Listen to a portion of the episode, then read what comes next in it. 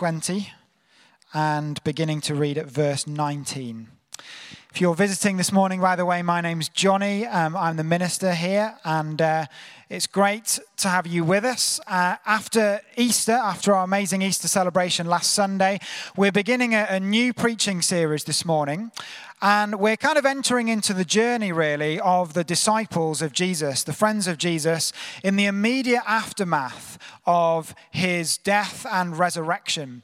And we're in this little window between Jesus being resurrected and the joy of that, and then the Holy Spirit being poured out at Pentecost, which we celebrate at the beginning of June. And in this window in between those two amazing events, feels to me like the disciples must have been wondering, well, what now?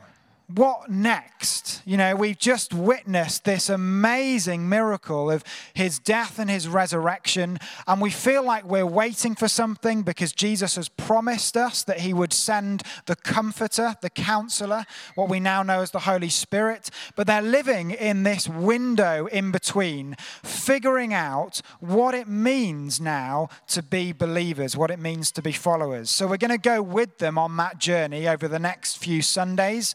And then from Pentecost at the beginning of June, we're going to start a series going all the way through the first nine chapters of the book of Acts, which is my favorite book in the Bible.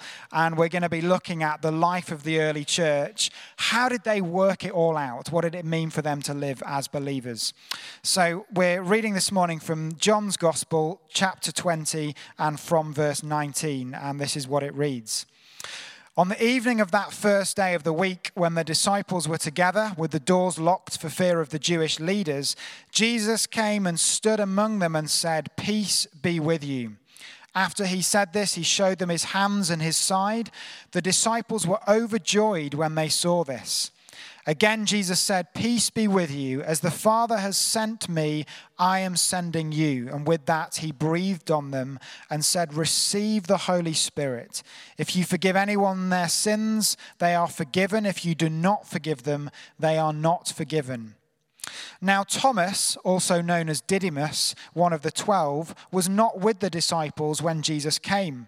So the other disciples told him, We have seen the Lord.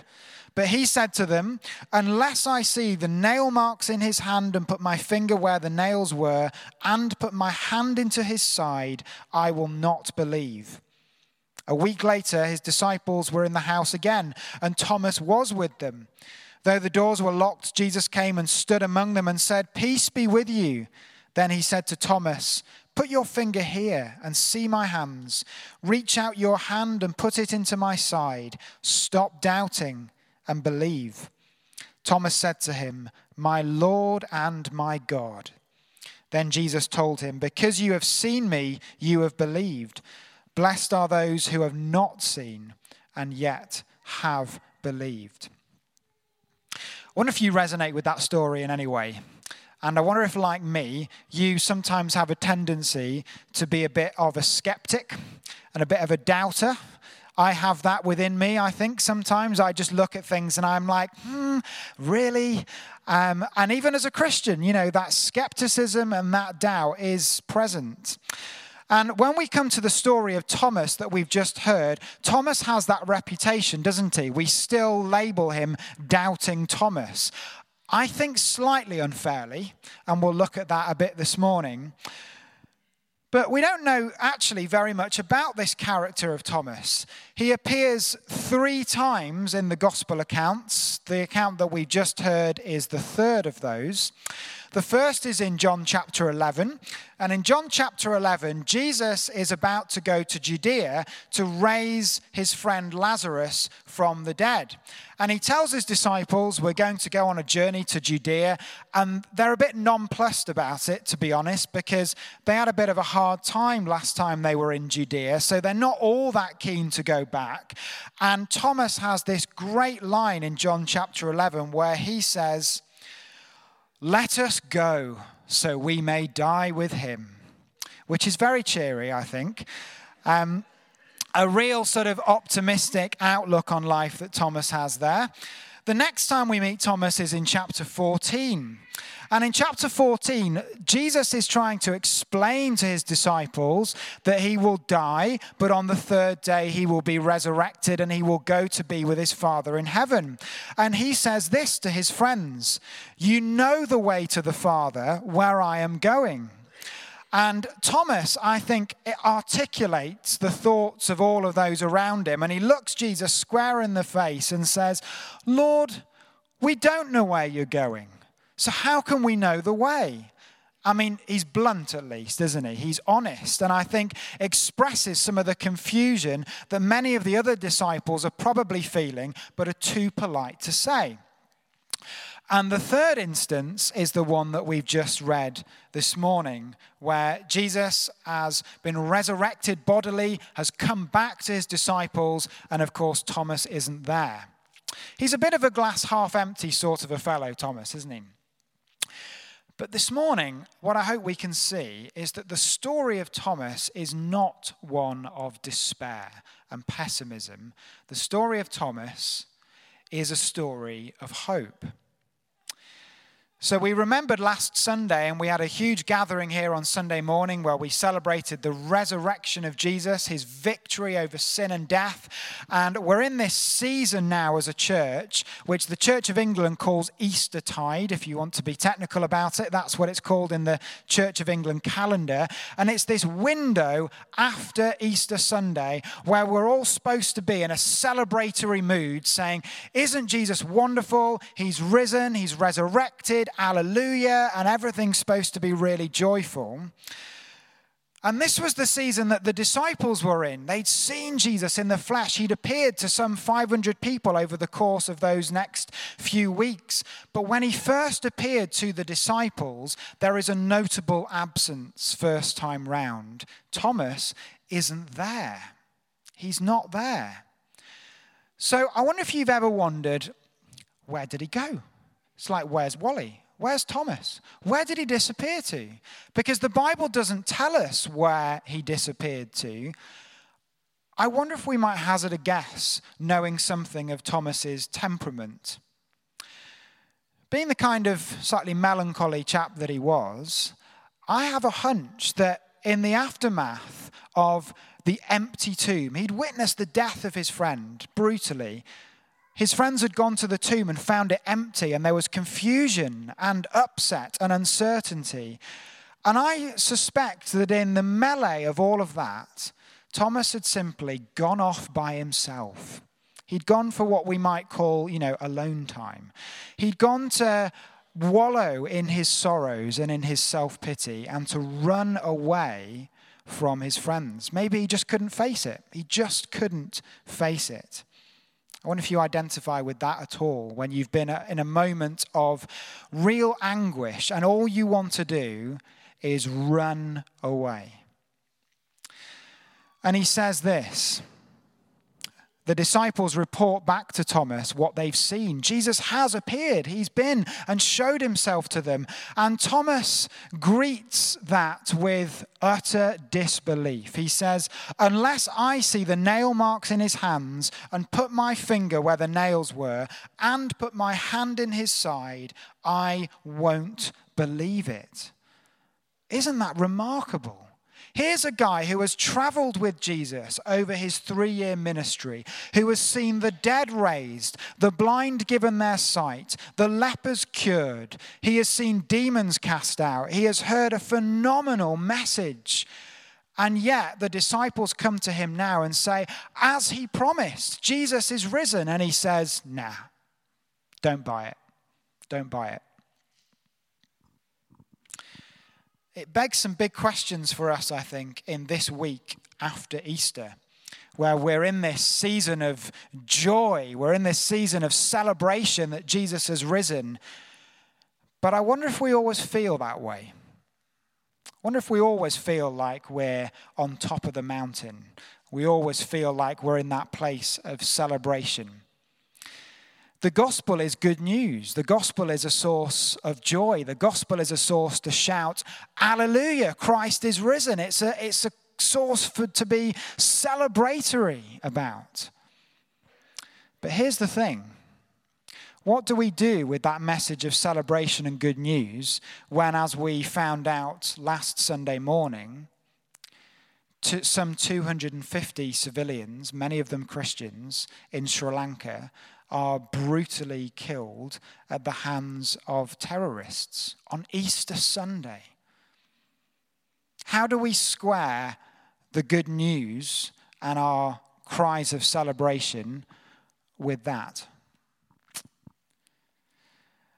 I don't know if any of you saw this week a really uh, inspirational and moving speech that the 16 year old Swedish schoolgirl and climate change activist Greta Thunberg gave to the House of Commons, to a select group of MPs. She spoke as well to the BBC about the impending threat of climate change to this world. In her interview, she said this Climate change is an emergency. It is an existential crisis. And you know, she's right. The reality is, if we carry on treating the world as we are doing now, the prospect for us is pretty bleak. So, how do we square the good news of Jesus and the gospel with that? And that's the global stuff. When we get personal, what about bereavement? What do we do when we're walking through that valley of the shadow of death where we have lost those that are dear to us, where we are living with the pain and the grief of death? What do we do about sickness when we're li- living with suffering and pain and debilitating illness? Alleluia, Christ is risen, it sort of just rings hollow, doesn't it? Does it not stick in the throat? Does it not just feel a little bit difficult to say squared up with those events. I wonder if that's how Thomas was feeling. This mood of celebration and rejoicing, and he's like, but I don't feel it. And the question maybe I would have for Thomas is did he really know who Jesus was?